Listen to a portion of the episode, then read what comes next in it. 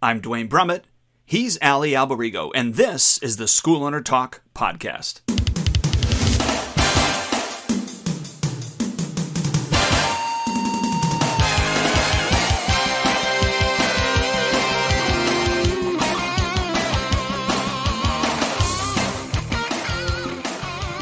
Hello, and welcome again to the School Owner Talk podcast. Uh, Allie, great to be with you, sir. And uh, you doing well?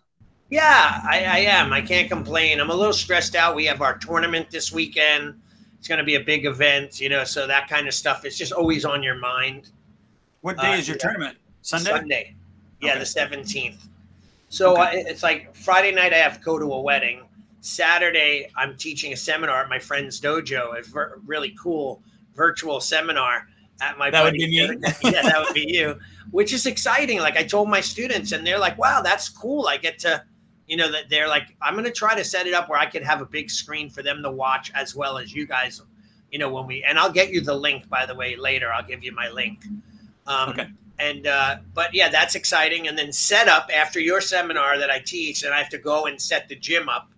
Then i'll relax a little and then the next day i'm up at 6 a.m and i go to like 7 p.m so it's uh, it, this week i just dread because it's a long long week yeah, but then uh, what? You got a vacation coming up, right? Yeah, then I'm home Monday, Tuesday, Wednesday, and I go to Nashville for four days. Yep, that'll be fun. Yeah, I've never. I mean, I was there when I was a kid, so that was fun back in the day. I remember the Grand Ole Opry and things like that. But as an adult, I haven't been there. My wife loves, just loves country music. I'm kind of, you know, I enjoy it. I could tolerate it. I'm a much more of an '80s metal band guy, but uh, but we're excited. You know, I heard there's some amazing restaurants and some fun places to go, and we're trying to get in the Grand Ole Opry and see a show, and should be pretty cool. Yeah, even if you do the Grand Ole Opry tour, it was was is really good. Yeah, that's what we're setting up to do. That yeah, yep. should be fun. Yep. So today, we, you want to go over it? Go go tell everybody. Yeah, so today we're going to talk about um, uh, martial arts testings and graduations. Um, this was prompted really because uh, I had given call uh, Allie a call earlier in the week, and and we were looking to maybe do some things that were different. I wanted to bounce some ideas off of him, but uh, you know, really, we want to kind of talk about the significance of testing. Right. Obviously, the journey through uh, color belts, the road to black belt, and then really, I think the transformational power of actually having uh, testings as well because I think that those um, uh, really can be vitally important. So, uh, anything else before we hop on? Well, no. What I do want to make sure that we cover, which we will, I'm sure, is to to really get the the energy behind the concept of testing. Like, and we could explain that more later on, but really like understanding the value of what a test is and why, and so on. Yep. Well, I know um, you know, let's kind of dive into the first segment, if you will, with yeah. regards to the significance of the testing and, um, you know, exploring maybe why martial arts testing is it really a pivotal moment in yeah. uh, a practitioner's journey. So, can you talk a little bit about that? Yeah, and I'd like to point out that, like back when I was a, a martial art, you know, student coming up the ranks, I was never allowed to ask about a test. Like if I was a belt and I asked, "Hey, when am I getting my next belt?" My teacher would penalize me and say, "Now you're waiting six more months." Because yep. his goal, and I like the mindset, was it's not about the belt; it's about the training. And I have a good friend that we've done some interviews with and stuff like that. Sensei Anthony Arango, he has from beginner to black belt. Once you become a black belt, there aren't any degrees. It's not first, second, third, fourth, fifth on. It's just black belt, and everyone just continues to train. Like there's no real black belt levels, right? It's just being a training student and getting better at what you do. And um, I like that mindset a little too because I do think people get caught up in the belt system. They get caught up in the ranking too much so. Like a parent, well, my son is bored. He didn't get his yellow belt yet, or he wants to quit because his friend got his belt before him. You yeah, know, that kind of thing. But yeah, I think that that's you know the significance of testing is really the monitoring, right? Right, knowing where you're at and what you need and how to improve. It's like goal setting 101. It is. It's goal setting, like you said. It's measuring the progress. It's um, uh, if done right, I think it's building the uh, the muscle of discipline that yeah. you've got to do hard work. Uh, you got to put the work in to get the results, really. And you know what, Duane, I like about your school, like you have this kind of, I, I don't want to call it old school, but you kind of do in a way where you know, you have like a three strike rule, and if people don't do what they're supposed to do, they get like an essay or they get, you know, reprimanded and, and re realigned as far as the track that they should be on. And are not allowed to test. Yeah, and they're not allowed to test. They can get like I had a dad the other day. We started this, I think we talked about it last week. I started this letter, unprepared letter. And uh, if people come to class without their necessary gear, after I've done like jump through 70 hoops to remind them and they still show up without their equipment, I hand them this letter. And the letters, in my opinion, is is stern but nice and, and asking them for their help to prepare their kids and get them ready so that we could teach them. And I already had one parent said he's not going to continue. He doesn't like like the the you know the the letter. You know, he's mad at me because we want his kids to learn his kid to learn and we want them to come to class prepared. He doesn't like that. So I'm like, kind of sometimes I'm like, wow, I don't, I just don't understand the world we live in right anymore. But you're right though, that discipline, the you know, setting goals, measuring, and, and by the way, we have to teach them to measure their progress, right? How they need to know what they need to know so that they could progress forward, not us, right? It's yeah. much babying. Yeah, it's not our responsibility to make sure that you know the material. Right. You know, you have to take ownership in it. And yeah. um, you know that's part of the testing process and and i don't know about you but we used to do the testing uh, let's and again we're doing talking about below black belt but we would right. do below black belt testing and uh, the individual would come up to the test and they weren't they really didn't measure up but i didn't want to flunk them right on the test right right so i would tell them when i tie their belt you know hey look there there's these two things that you need to work on. We need to make lessons yeah. to do it and catch you up or whatever it was. Yeah, yeah, yeah. And then I, I just I found that that was really not being true to the testing process. Right.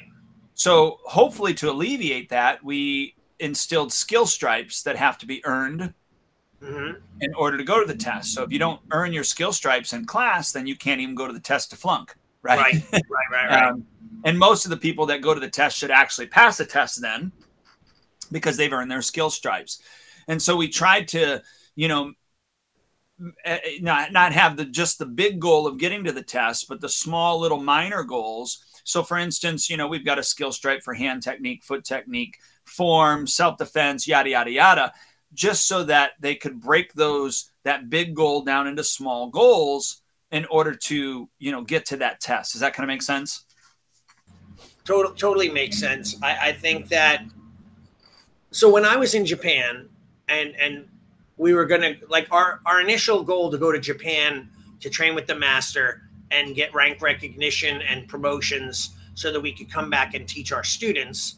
Um, and uh, it was different over there because you would learn the material, you would study the material, you'd test, and they'd give you a percentage grade like you would get 98% 95%. Anything below 90% was a fail. And you'd have like six Shihans there judging you.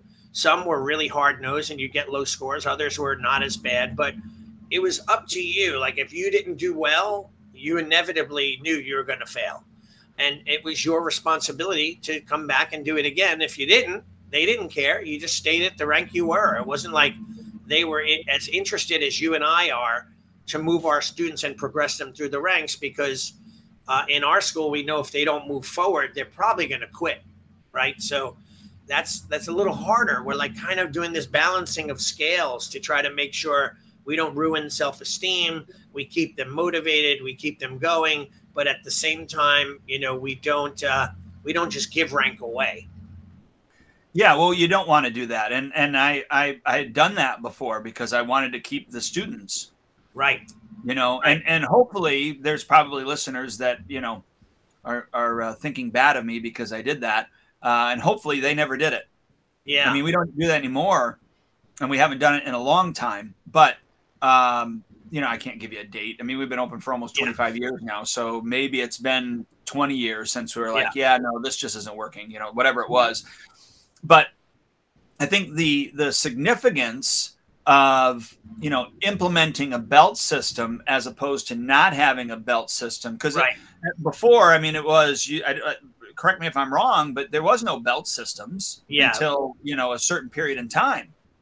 Well, the more modernization of the you know the karate systems like Gichin Funakoshi and the judo systems, then they started to encourage colored belts so that people could be monitored at skill level through the belts for competition, for progression, and so on. So there's an old saying, you know, there was a white belt and it just kept getting dirtier. Eventually it became black and then it wore away and it opened up from the inside out and became a white belt again and, you know, all of that stuff. But, um, you know, look, rank is different in every style. Like you could get to a black belt in some schools in two years and other schools could, you know, I just saw a guy on the, on the, Facebook page for Brazilian Jiu Jitsu. The guy got his coral belt, they call it.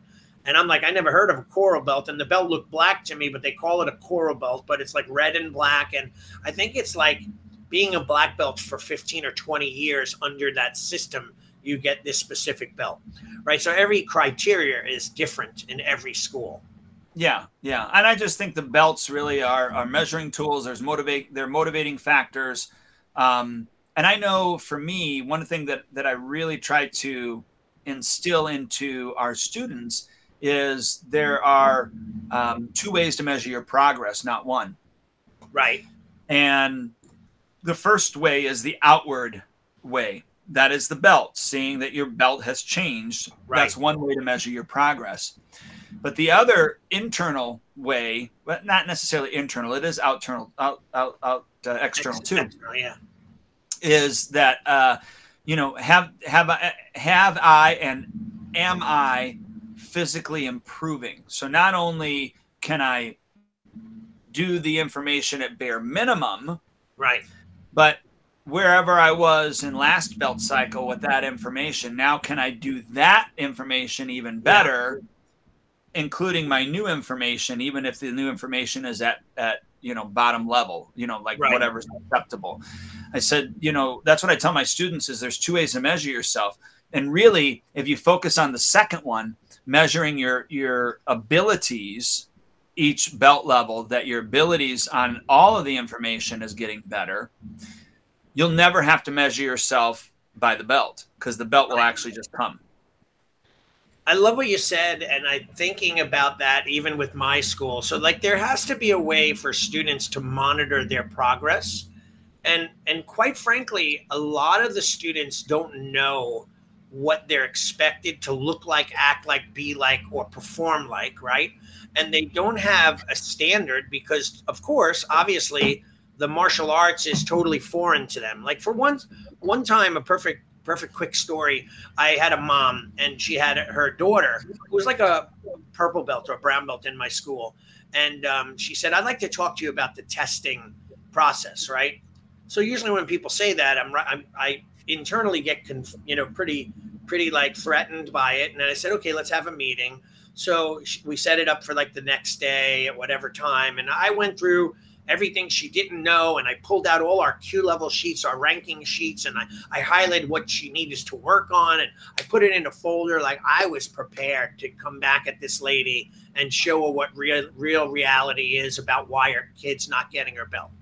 So then when she comes in, I said, you know, I know you want to have a meeting. I was wondering what you want to go over. And she, and then, then she goes on to tell me, she goes, look, I'm a school teacher. She goes, and I monitor my students based on a few criteria. One, they get they get homework and they get pre-tests and they get tests. Hopefully, the homework and the pre-tests lead up to them taking a test and passing the test, and then they move on to the next topic.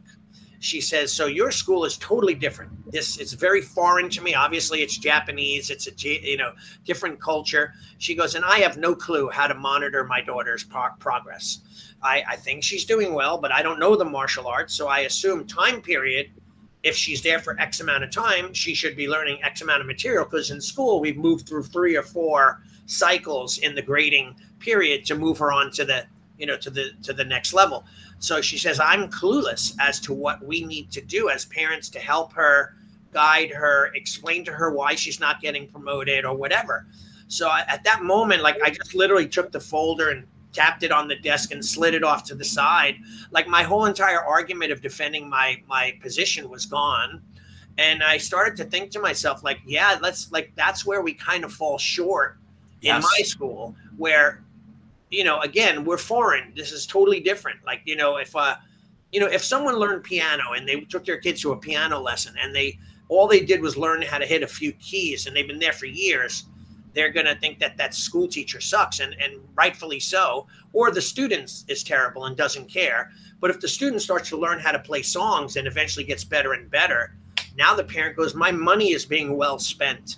Right. i could see it. So we i think as schools should put in place some monitoring systems to be able to check the students and have them perform so that we could show the parents the progression. And imagine if it's an escalating progression, it's going up. I think that they'll stay for a long time because they can see the benefits.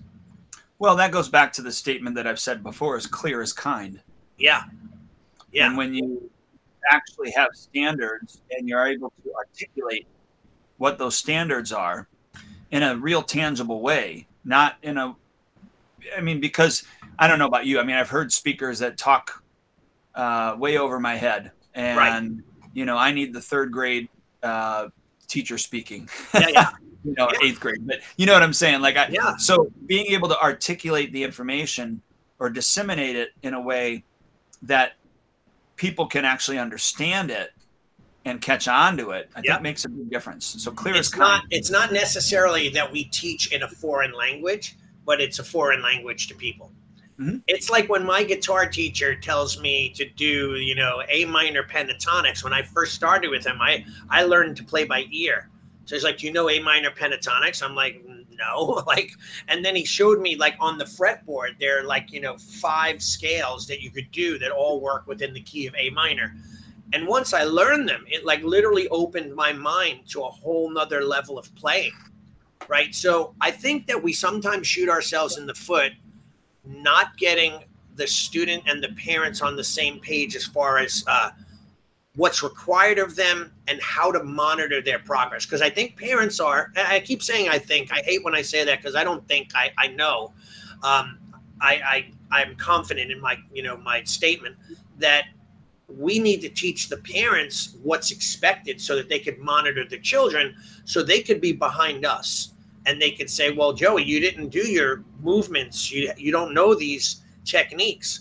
So, and I and and it's sad because I we're in an industry where parents are paying us to do what we do, and they almost feel like writing the check every month and bringing them to the class, and they leave the responsibility on us, and then they feel confrontation, them against us. Why isn't my kid getting his belt? It must be that you're not teaching him. Like, but we have to synergize. I think that that's what's missing in a lot of schools. Well, it's not just uh, martial arts schools; it's actually missing in educational schools as Everything. well. Yeah, yeah, yeah. because um, they're not on the same page, and it's it's always the teacher's fault, and it's the teacher's responsibility for that child to learn the material when the parent isn't. Uh, even helping them or supporting them how to read at home or how to do yeah. the math at home or those type of things. You know what yeah, I mean? Well, so well, I my daughter was terrible at math, and she I got her a private tutor, and we would take her to the tutoring class. I used to pay like 150 dollars for an hour for her to do a class in in private tutoring with math. And then I had a cousin who was a mathematician, and he would call her and talk her through. I'm not good at math, so I couldn't really help her with all the quadratic angles and algebra. But let me tell you, I had a choice blame the school and blame the teacher for my daughter being stupid or uneducated in the math, or I could find the solutions to get her up to par so that she was getting that level of education, even if she wasn't getting it through that specific teacher or that school. But I needed to make sure that she knew it. It was my responsibility as a parent. I don't know if parents do that anymore. I don't know. And by the way, I get it. I know why they don't. They're exhausted. Yes. They, they work all day. They're dealing with crap at work all day and clients and whoever. And now we're expect, and that's why a parent got mad at me wants to take his kid out because he was unprepared. Because the parent doesn't want someone else telling him what to do. He came home like he's not going to pay me 150 or 200 dollars a month to kind of reprimand him and make him feel bad. But at the same time, we're just trying to help and do our job. Yeah. So I think you know the belt system and the colors are just ways to monitor and give them exciting new levels to train in and, and hopefully monitor their progress and so on each time it changes with each given belt. Yeah, but I think the testings are important too, not just for the monitoring, but to actually put pressure yeah. Uh, of them being in front of a group, pressure yeah. of them having to perform yeah. when they're required to perform, not just right. when they want to or feel comfortable doing yeah. uh, doing so. So I think there's a lot of uh, other aspects to having a, a, test as opposed to not. Do you pass and fail people like major like as everyone is like? Because for me in my school, we're pre-testing along the way. When they become and they know their material, we'll set up a ceremonial. I'm holding up my quote fingers for the listeners, not video people, and um, they then will go through the moves, and then we do a ceremonial uh, awarding of the rank and you know the whole thing and and so on. But I've never failed anyone in my school because they wouldn't be up for testing. Although I have to tell you, there are some times where I wish I would be able to fail people because they don't deserve it test day. You know. Yes, I yes we we fail people. Um, wow. Most most of the time, they don't make it to the test. Right. Um, so very seldom do we ever have to do it on a test. Right. Um, and when I say very seldom, I mean I'm talking color belt test right now. I'm not talking yeah. black belt, but color right. belt test. Yeah, I mean it's probably 90 99.5% of everybody that goes to the color belt test passes. Right. But we talked about this I don't know a couple of weeks ago where I had a parent they were maybe three, four weeks ago, but they they contacted Mr. Bean and then they contacted me because their child was not allowed to go to test just because they didn't turn in their no, it was a month ago, excuse me, uh, because they did not turn in their leadership packet, and so every every um, every three months, our leadership team has a leadership packet that they have to read. It's a leadership quality that they re- read and learn about, and then they have to actually do the questions and fill it all out. Right and they didn't turn it in in time. So uh, we test every three every three months. The end of that particular quarter was July 31st. They did not turn it in, or not the uh, the end of that second month, because the end of that quarter was actually uh, July, uh, uh, August 31st. Right. Right. But you have to have it done in the first two months. So July 31st came. The first of August comes. Now they're contacting us saying, "Oh my gosh, we didn't get it done. Can he turn it in late?" Blah blah blah blah. Mr. Bean said no Hmm. And and he's not testing. Now, I love that. Like in my heart, I love I love consequences, and I love having to have responsibility. Like I, I, I give. And by the way, I applaud you on that because like we a lot of school owners would cave because we don't want to destroy the kid's self-esteem and and to be honest we don't want to deal with the bull crap from the parents when they're upset and maybe quitting and going elsewhere. And you know there's a whole litany of things that we will have to deal with when we stand our ground on a system that we say this is the way the rules are and tough luck. So we sometimes cave or we bend and we work and we accommodate. But i love the fact that you don't. And that's how my teacher was. He sorry you don't have your stuff. Go home. I, I once had a student one of my students that I brought to my to a tournament with my teacher, and he was a mess. The kid always uh, he's an adult now, but I never was prepared. Always forgot something. His uniform is supposed to be in my school with my teacher. We had to pray, spray starch our uniforms. If we had a wrinkle in our uniform, he's kicked. He was send us home. So I would iron on the ironing board before my classes and spray starch so they were stiff, you know. And uh, he showed up to a tournament without the uniform and it was wrinkled. It was not without the uniform, but it was wrinkled. My teacher said, "Okay, you sit on that bench and you iron it with your butt until until you're done." And he sat there literally on it for like an hour, sliding back and forth until he got most of the wrinkles out. And then my teacher sent me in, check the uniform, and if it's okay, let him out. But he literally taught that lesson, which was an incredible lesson uh, I don't think it ever helped him because he was still a mess for the rest of his training. But that's how my teacher was. He didn't care. Like if you don't like it, don't come. I, you know, I don't care. Quit. That kind of stuff. So I think that it, it's important having those belt levels. You know, making sure that people are progressing through the colors, making sure they're hitting all their stripes if they have intermediate stripes between the belts and so on, and uh, making sure that they're they're able to monitor their own progress and and so on with that. Yeah. And most, I, I would say most uh, belt levels, they go from a lighter color to a darker shade just because it's getting closer and closer to right. um, you know black belt. Now i know that some arts and some styles you know each belt has as a representation of something different and that's quite fine. If that's the case then i think that that should also be taught because then it just really uh, makes it that much more of a, of a deep rooted buy-in to the system or the systems um, you know in your program so yeah know, the colors the colors may or may not matter um, but if they do matter in your system, I think that they should be talked about, and uh, yeah. you know, uh, people should know about them, or maybe even well, they need to actually be mandated that you know why this color is this color. Yeah, at the end, and and here again, here here's a big thing. I don't, I I have all this curriculum written out on paper. You know, we have a little warrior curriculum, one page because it's one year long, and then we have mighty warrior, white, yellow, green, blue, purple, brown, black, and youth and adults separate but they're buildable. Like they're all similar, but we just basically go backwards from adults to the youth and the kids, and we thin it out a little. But it, it also at the bottom says you need X amount of classes, X amount of time, and know your rank and your techniques in order to be promoted. Promotion is a gift. It's not a it's not a right. You don't just get it because you put in the time. You have to be able to perform. However, I say all those things, and sometimes I look at my people and I look at my black belt uh, Ryan, who helps me run the dojo or runs the dojo for me when I'm not there too, he will sometimes promote and I'll look at them and say, I, I don't think they should have been promoted. But do we want them not to continue and get demotivated, or do we, or do we give them a, book, a, a you know, a gift, a promotion, and do like you said before, tell them they need to catch up and keep working on them and making sure they're doing well. Like it's almost like a catch twenty two. I I stand by in my heart the uh, the hard school, old school way of you don't get it if you don't deserve it, and tough luck.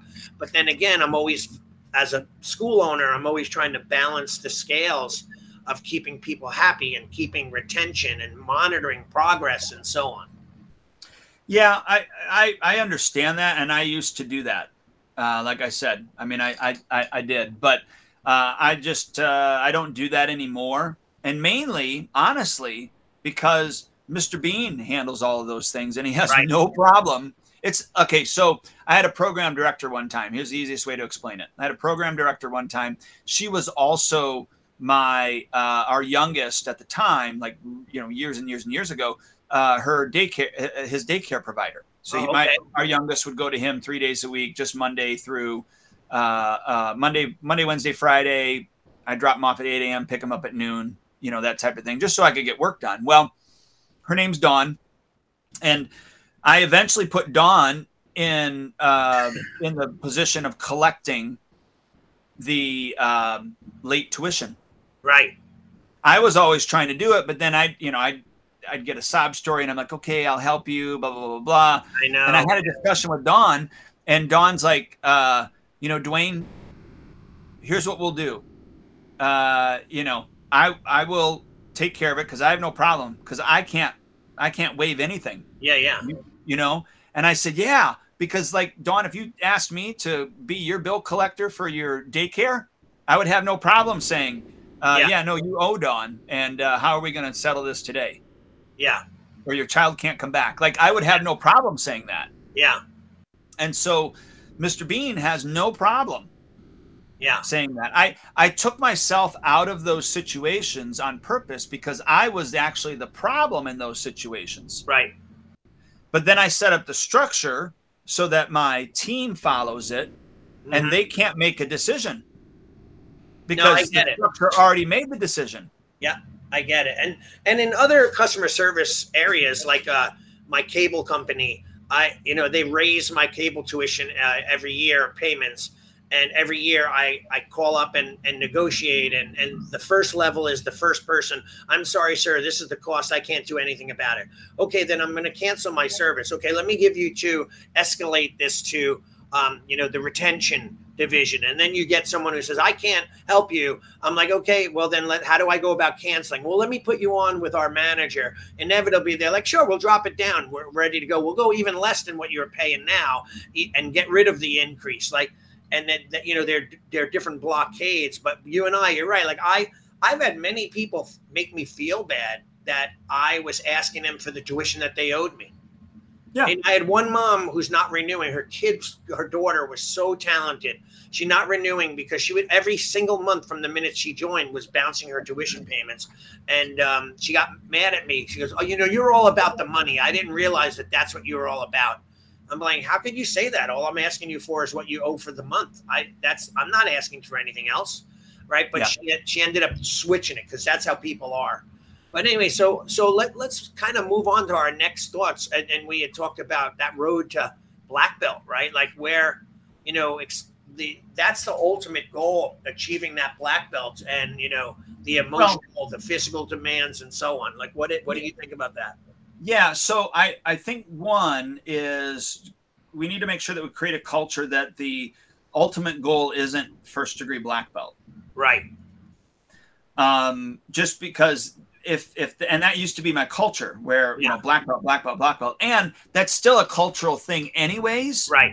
So in your school you, i believe that you should really um, demolish that culture and yeah. you know really say f- something like you know black belt is really just white belt. Right right. Um, because all i found for black belt is that they they've mastered the basics yeah. They haven't even learned their black belt material. So, yeah, we give them the rank of first degree black belt, but are you really a black belt? Right. And so that's one thing that we really talk about. And then the, the second part to that, and we can get into the black belt testing, you know, uh, road to black belt type thing. But uh, one of the things at the end with regards to that is we have a, uh, a six month probationary period.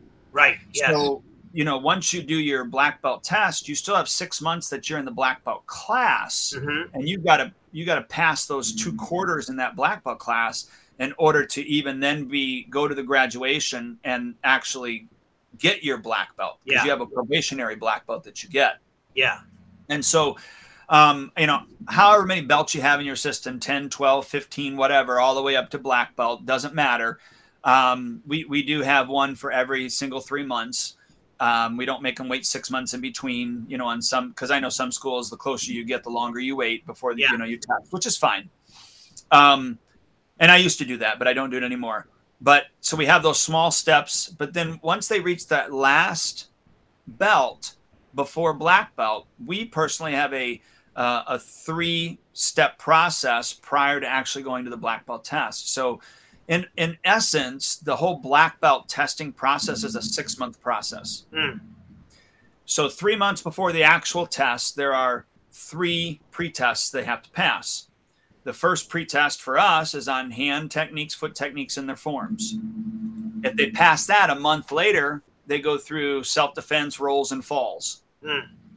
And then the third month is a physical fitness test, and then also the written test that they have to pass before then on the fourth month then they can go into um, you know the actual test. And then on that fourth month starts their um, six month i'm sorry it's a nine month process. Uh, so that starts their six month process of you know going into the black belt class passing those other two quarters because in our black belt class we test every single quarter right. on the information that we worked on in that quarter. So there's an actual test for for that information inside of there. So our black belt testing process is a nine month process, and and that's that's evolved because when we first had it set up, there were no pre-tests. You would go to your black belt test, and you know you would pass or fail, uh, and and we would actually promote you right there, you right. know, after the test, uh, which was quite embarrassing for people that did not pass. Right. And, and because of that, very few people actually um, uh, we, we very we, we flunked very few people when we probably should have flunked more. Right. Because I had the peer pressure of not wanting to do that to them in front of everybody else. Okay. Does that make sense? Yeah, it totally does. So I've removed my I removed those fears because if somebody doesn't pass the black belt test, um, all we do is we just have a meeting with them and let them know that you know look you're going to have to start this whole testing process all over again and three more months is going to be the uh, the pre-tests again and you can start it back in right. those three months yeah and so it's a private reprimand, is what it is. Um, and do we, you know, so I would say almost 100% of the people that, um, you know, make it to the black belt test. So mm-hmm. maybe not even, maybe like 95, 95% of the people that make it to the actual black belt test are ready and they pass because they actually pass the other three pretests. But okay. have I had, I've had people that have passed the, the pretest and go to their black belt test and then not pass. Right. They just totally froze. It was like almost like a deer in a headlight type thing. And I knew that they knew the material, but it's your test. You got to be able to perform when you're asked to perform. Some people, though, and I, I do know this because I, I, you know, look, I've been doing martial arts my whole life, and I remember when I would test in front of the, the it was very anxiety filled and stressful. And, you know, like, so, you know, the only thing I could do is prepare to my very best of my ability. And then, you know, even if I performed at 80%, hopefully my 80% was going to be way higher than most others, right? So, but I agree with you though, dude. That's that's part of the the process is is to perform in the test and do bet you know do your best, right? That's the key. I can't tell you how many times I've thought about doing this that you know it becomes a cultural thing that everybody flunks their first degree black belt test and has to wait right and do it again. Well, with Steven Seagal, um, I, and and I never acquired any rank with him. I've just done like a bunch of seminars training with him in the past, way long a long time ago. Um, it was known that you would always fail your black belt test twice before you would get your black belt and be able to pass. Like it just didn't matter. You'd go into the test knowing you're failing. Like you're going to fail you. That was part. The actual part of the test was taking the test and failing once or twice or three times and and it was a way of him to see like how who was coming back, who was going to get discouraged, who was going to quit. Those are the old school ways. Like my teacher, Shihan Vasquez, oh Sensei Vasquez would do that too. He would put you through these just for no reason whatsoever, trials and tribulations, just to see how you reacted to it. Like one day I went to the dojo and he acted really mad at me. I thought I did something like, and, and he's like, leave your belt on my desk and don't come back. And for like a week, every day, I'd drive all the way to Ridgewood, Queens, and go to the dojo, an hour there, an hour back. And they would they had like this little speakeasy door, and they'd open, and then I'd hear them go, "Allie's here again. Send him home." Lock the little window, and I'd go home and come back until after like the seventh day. He said, "Okay, come in." And he handed me the belt. And I said, What did I do? Can I ask? He's like, You didn't do nothing. I just wanted to see if you were going to keep coming back. And, you know, I eventually ended up being one of his top guys, you know, in the school, but it was a test that most people in my school would fail. They'd, oh, gotcha. they'd already be at another dojo signing an agreement to start training because I'm a jerk. I'm an idiot. How dare I do that? Yada, yada, yada. And they'd move on. So I, I love that, like the journey. I, in my school, I have a journey to black belt, which is like yours, but I just call it the six month success cycle. And once they become eligible, they've got all their stripes on their brown belt and they're up to par. Then we put them in the six month cycle and we track their diet, we track their exercise. They have to meditate, they have to read my book, um, they have to train on a regular basis in special classes.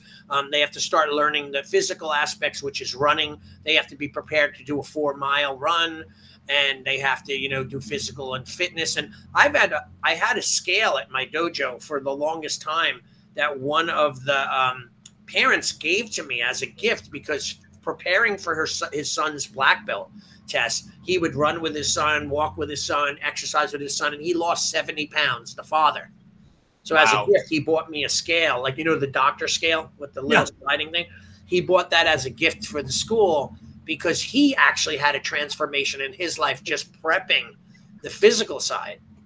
Pretty cool. Yeah. Wow. Everybody has to do four miles for first degree. We're, we're brutal. Like I, I can almost tell you that probably my tests are.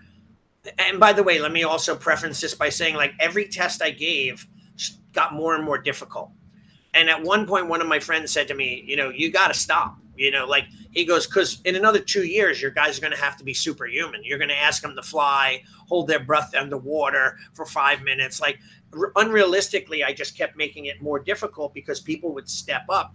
Um, so then I finally got to a point where I'm like, I'm going to keep it here. So yes, the answer is yeah. In order to test, they have to run, do a uh, four mile run. You're, normally three is required, but I always push them to four. They have to do a thousand jumping jacks, sit ups, push ups. We usually army crawl across the, the football field um, and do all these things, and then you know prepare physically, go through it. It's an arduous test. Like people, uh, you know, people will come back with bloody blisters, and it's brutal. The physical side but they are in the best shape of their lives. And then they get a day off and we do a walkthrough, like a test rehearsal, like a, a day before the recital, we do a, a, dress rehearsal. And then the following day is their actual test. Okay. So, but, but I started off with four weeks. Oh, no, actually, I started off with I would call you up. I go, Duane, you're testing for black belt in three weeks. And I'd hang up. Like, and people would be like, scared to death. Like I would brutal. It was brutal because I was intimidated, getting them mentally ready. Um, that was fun, but at the same time, at the same time, it scared the hell out of people. So then I went to like a, a three week cycle where they would train. But then when they tested, I had people that I literally was afraid that they were going to have a heart attack during the test, like older people.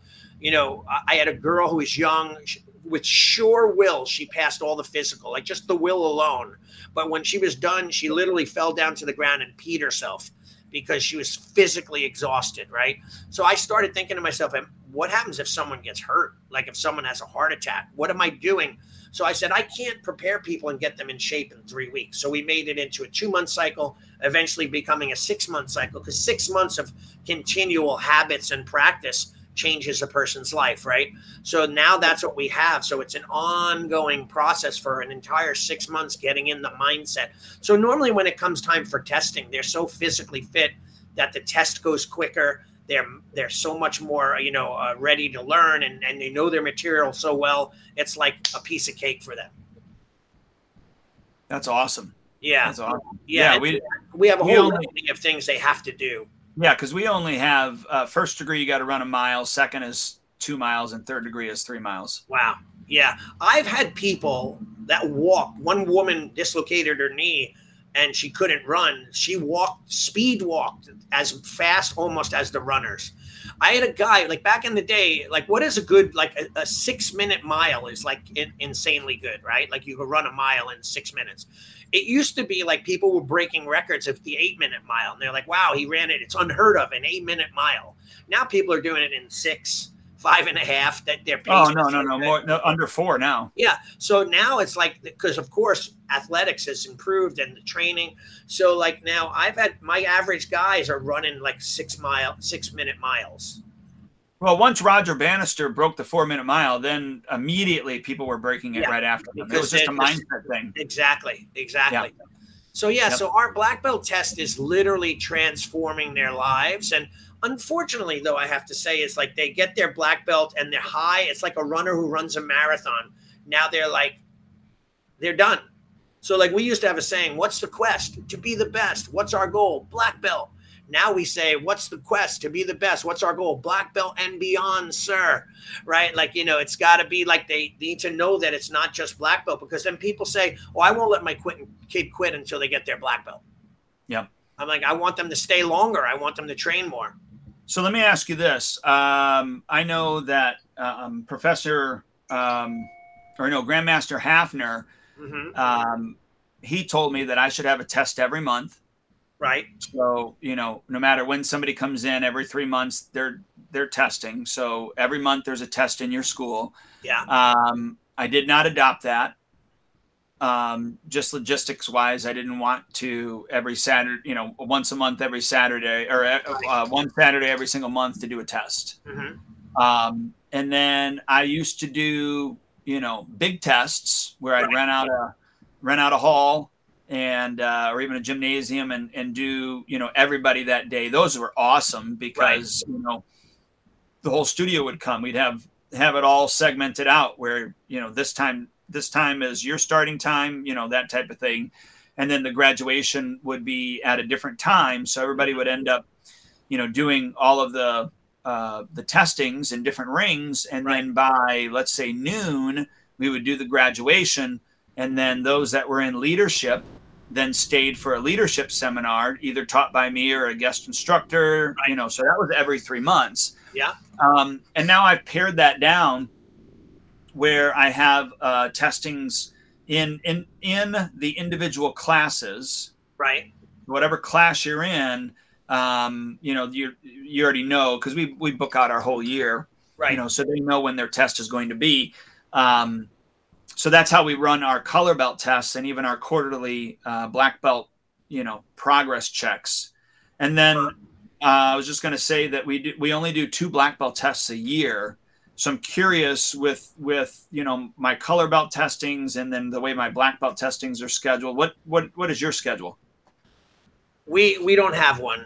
And what we've done all the things that you do right? So we we've done like those big huge group tests on a saturday where everyone from all the schools came and it was a big to do. Um, then we'd have to have we did that then we'd have to have a makeup for the people couldn't make it on that day that kind of thing right? And then then we went to individual tests in pockets of people that were ready to test and we'd set a date so that's basically what we do now, and we do it during the class. So let's just say a Saturday morning at nine uh, nine fifteen, all of our kids from five to twelve years old go to that class. If they're testing, we might do it on that Saturday with just those kids, and when they become eligible and ready, we then of course check them make sure they have their classes their time period and their ability then we'll reach out to the parents say we're looking to do a test on saturday and uh, can you make it? And then sometimes people say yes, some people say no. Back in the day, my teacher, you never knew, so you would test when you walked in. But if you ever said no, you would never test, you know, or you'd wait another year or so, right? So, um, I never, in my rank with my teacher, O Sensei Vasquez, did I ever test on a specific day. It usually was in class. At the end of class, the last 15 minutes, everybody surround Allie and uh, attack him and then I'd fight my way out of it. Like, and, and then at the end, I'd be bloody. And even on my first day grand opening of my school, my teacher did that to me and promoted me. And in front of all the audience, they're beating the crap out of me. And I'm all done. I have a video that my, I had a long ponytail, my hair's out, my nose is bleeding, my lips bleeding. And I'm like, oh, it was such a great day. And I literally got four people joined that day. They were students for years, but everyone else walked out like, what are these people insane? And uh, you know that's how our tests were. And then he just give me the belt right? So um but for us we do it on a specific day on a and you know with a specific group and we promote as they come due. So it's not like three every three months every two months. It's just when they when they reach that reach that level of requirement and a group of them are in white belt and they've come for two months and they've learned their material that group will then be put on a test list. Okay but uh, so then, how do you monitor that? Well, we monitor it all individually in class. Okay. Like we're watching them on, and we have the parameters in Spark, by the way, um, and it'll tell us. We could say this belt level from white belt to white yellow stripe lasts this amount of time. So the minute they get tagged and they're in that thing, it'll tell us when they meet their cl- criteria of classes and time period and so on. Hmm. Oh, oh Rick, Rick, Kellerman was there when that's that. So Sifu Kellerman wrote, they did that to you at the Empire State Karate Tournament. That is the truth, but that was from my black belt, and they he whipped me with my belt and beat me like and and then and then right as he tied the belt on me and I got it, they called my division and said self defense division black belt adults ring whatever. And he goes, go ahead. And and I ran to the ring and I'm standing there like welts on my face, but I got my brand new belt. I'm smiling from ear to ear. And one guy elbows me and he goes, uh, would you sleep with that guy's wife or something? I'm like, I'm like, he goes, he hates you. I go, no, no, he promoted me to black belt. And he goes, he goes, I would never, I would never do that. You know, so that was pretty funny. But so Rick, Rick was there. He got to witness that. I didn't know that. That's great. I have a witness. So when I tell that story, I could say, look, there were witnesses. Yeah, I think you know really the the other thing too that's important to to share, and we do this in the in the belt or black belt testing process, is that you know we we share different uh, experiences like what you talked ah, about, um, different experiences that we or another black belt member uh, had and what they learned and gained during yeah. that black belt process. Mm-hmm. Most of those individuals that we do that with really, um, you know, didn't just stop at black belt though. They went Right. to second, or third degree, or Right. even you know master belt, and and um, I think that that's also important to help create that longevity or you know that that future casting for that member for themselves to Yeah. to understand the uh, the impact. The other thing too is we make sure that that you know we share that also with the parents that are listening Yeah. um, as well. And, and mainly those are usually done on the actual days of, of the actual test right. um, because that's when the parents are there. And, and, you know, and I do set up the test where I just tell all the parents now, Hey, look, if you're, if you're, if you have a child out here, they're probably going to break down. They're probably going to cry. They're, Yeah. you know, you're going to want to pick them up and hug them and, and squeeze them and tell them it's okay. But, you know, if you can't take it, then just, just walk out for a little bit and then walk back in um, because it's not going to be easy. We are going to put them under pressure. Um, but what better place to do it with people that you trust that want to see the best for your child?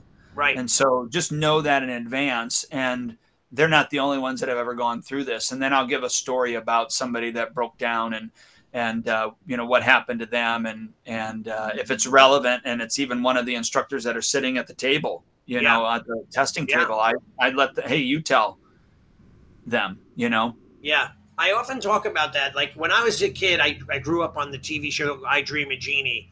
Uh, loved Barbara Eden. She was beautiful. And, you know, as a little kid growing up, she's in a half shirt and just, you know, I'm falling in love. But I remember on the show, they had this thing with like a movie projector. And you would put these rubles in. That was their money from Genie Land. And if you rolled it forward, you could see the future. If you rolled it backwards, you could see where you started. And if you keep rolling backwards, you could go into the past. And then you could Right. start what your future looks like from that point in time to see what it could have been, right? If we could only explain to people like what they're walking away from, like giving up because they're just like, yeah, my kid doesn't want to do it anymore. But yeah, but listen to me. If you stayed with it, it would literally change and shape your life, your child's life in a way that you could never imagine. But unfortunately, most people think of that as just selling snake oil. We want it's our business, so we're going to talk about it. It's so good, it's the best. Like I often say to people, listen, I know I'm telling you that this is life changing, but ask some of the people who've been with me in the dojo that stuck with me for 15 years, 10 years, you know, Sensei Dylan, Renshi Ryan, like, you know, ask them their opinion and how, and so you have understanding of what you have at your fingertips right now Yes. you just got to follow through with it and stick with it and not give up and not let your kid quit and so on so Yeah, no, I just want to remind everybody that um, you know, with regards to I feel anyways, with regards to your testing processes, clear as kind. So if you can, you know, make sure that you're um, you know, being really clear on what you're expecting. And then I, I as much as it isn't always good for business, I'm using the quote fingers, right right. uh, following through with whatever the standards are that you you've created we're going to be to your benefit. And whether or not the person quits you know so be it. I know that that might be a reason why you don't pay your cable bill that month or whatever. I i, I understand that so you have to weigh that. But i think in the end you'll be much happier that you created those standards and your students will be happier um, because once they earned what they act you know what they have achieved they actually earned it.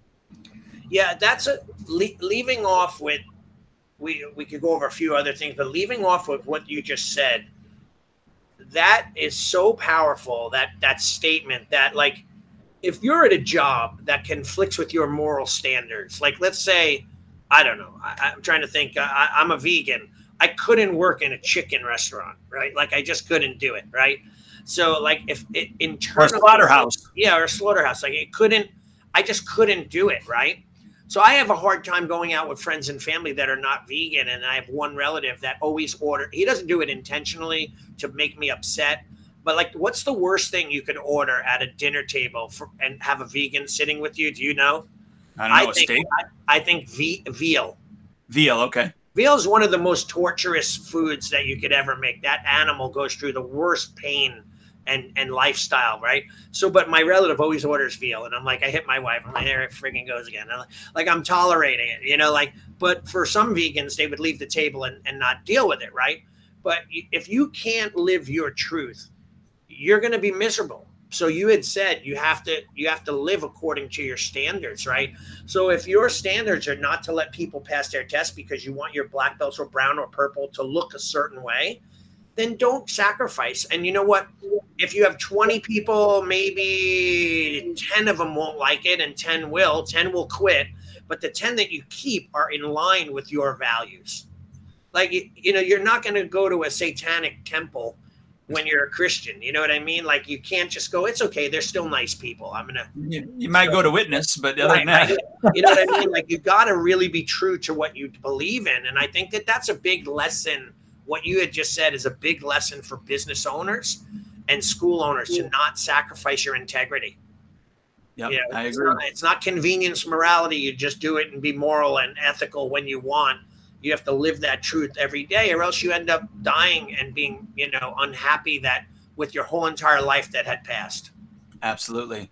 Yeah. All right great topic today Allie yeah i loved it. It was awesome. I love these things. And uh, let's let's continue on. If anyone is listening at a later date i just want you to know i still go back and read the comments and and if someone even though it's not live i'll go back if i see that you commented i will comment back and and if you have any questions or ideas and so on so um, I had a certain. Oh, I had someone wrote. I think it's Rick Kellerman. He wrote. Uh, he had to. I had to quit a certain franchise martial arts school because it conflicted with his integrity.